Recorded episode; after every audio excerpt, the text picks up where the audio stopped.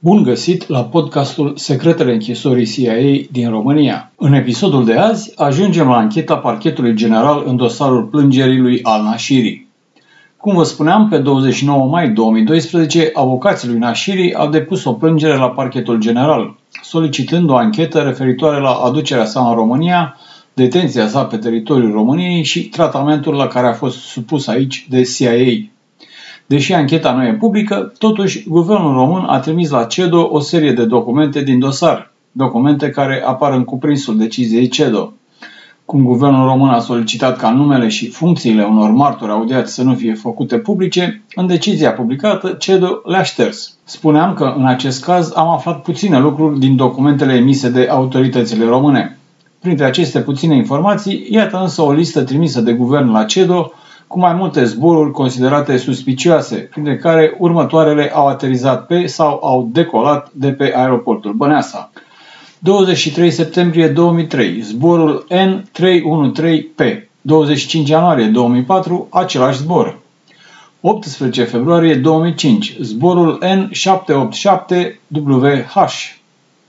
6 octombrie 2005, zborul N308AB și 5 noiembrie 2005 zborul N1HC.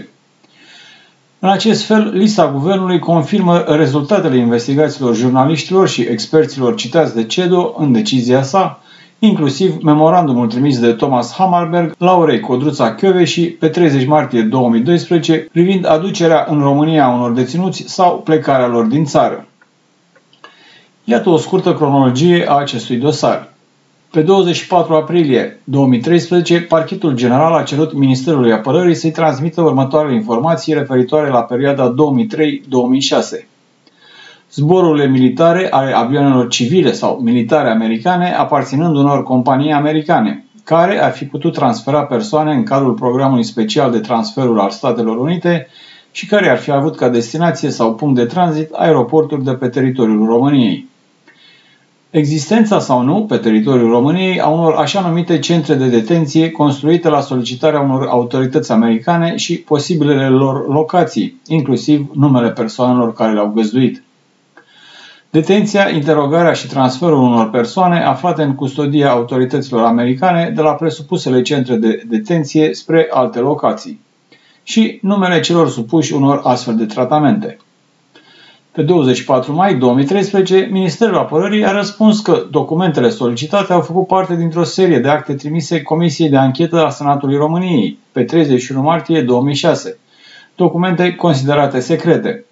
Ca să se spere pe mâini, Ministerul a mai adăugat că nu deține copii ale documentelor care au fost trimise, iar originalele nu le-au fost returnate. Asta e tare de tot. Cei de la apărare au adăugat că în privința zborurilor civile, competența aparține Ministerului Transporturilor.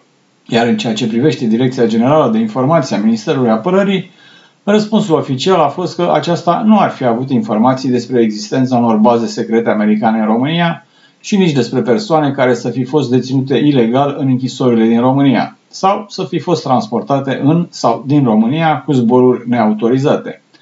Vorba proverbului, nici usturoi n-au mâncat, nici gura nu le miroase. Mergem mai departe. Pe 24 ianuarie 2014, Parchetul General a cerut Serviciului pentru Cooperare Judiciară Internațională din Ministerul Justiției să solicite asistența autorităților judiciare americane în privința anchetei referitoare la plângerea lui Al-Nashiri.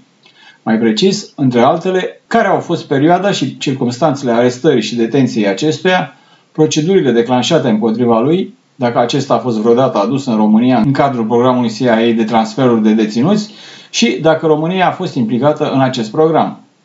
Parchetul a mai cerut autorităților americane să precizeze data la care a ajuns al nașirii în România, modalitatea de transport, locul detenției pe teritoriul României, data plecării sale și modalitatea de transport, dar și dacă autoritățile române au fost informate despre acestea.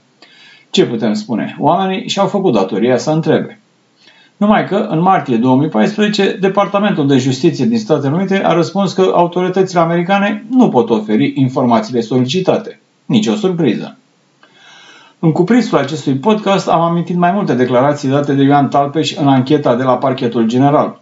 Cum spuneam, guvernul a cerut ca numele și funcțiile martorilor audiați să fie șterse, Așa că în decizia CEDO, martorul care a dat declarațiile din 17 septembrie 2013 și 18 iunie 2015 apare ca fiind martorul Z. Cum am aflat atunci cine e de fapt acest martor Z? Simplu. Din declarația sa făcută la parchetul general, reiese că acesta a ocupat demnități publice, funcțiile ocupate au fost șterse în documentul dat publicității, în conformitate cu regulile CEDO pentru documente secrete la solicitarea Guvernului Român în perioadele decembrie 2000-2004 și apoi începând cu luna martie 2004. Cum Ioan Talpeș a fost în perioada decembrie 2000 martie 2004 șef al Departamentului Securității Naționale și șef al administrației prezidențiale, iar din martie 2004 până în decembrie același an, ministru de stat, coordonator pentru activitățile din domeniile apărării, integrării europene și justiției, rezultă clar că martorul Z e unul și același cu Ioan Talpeș.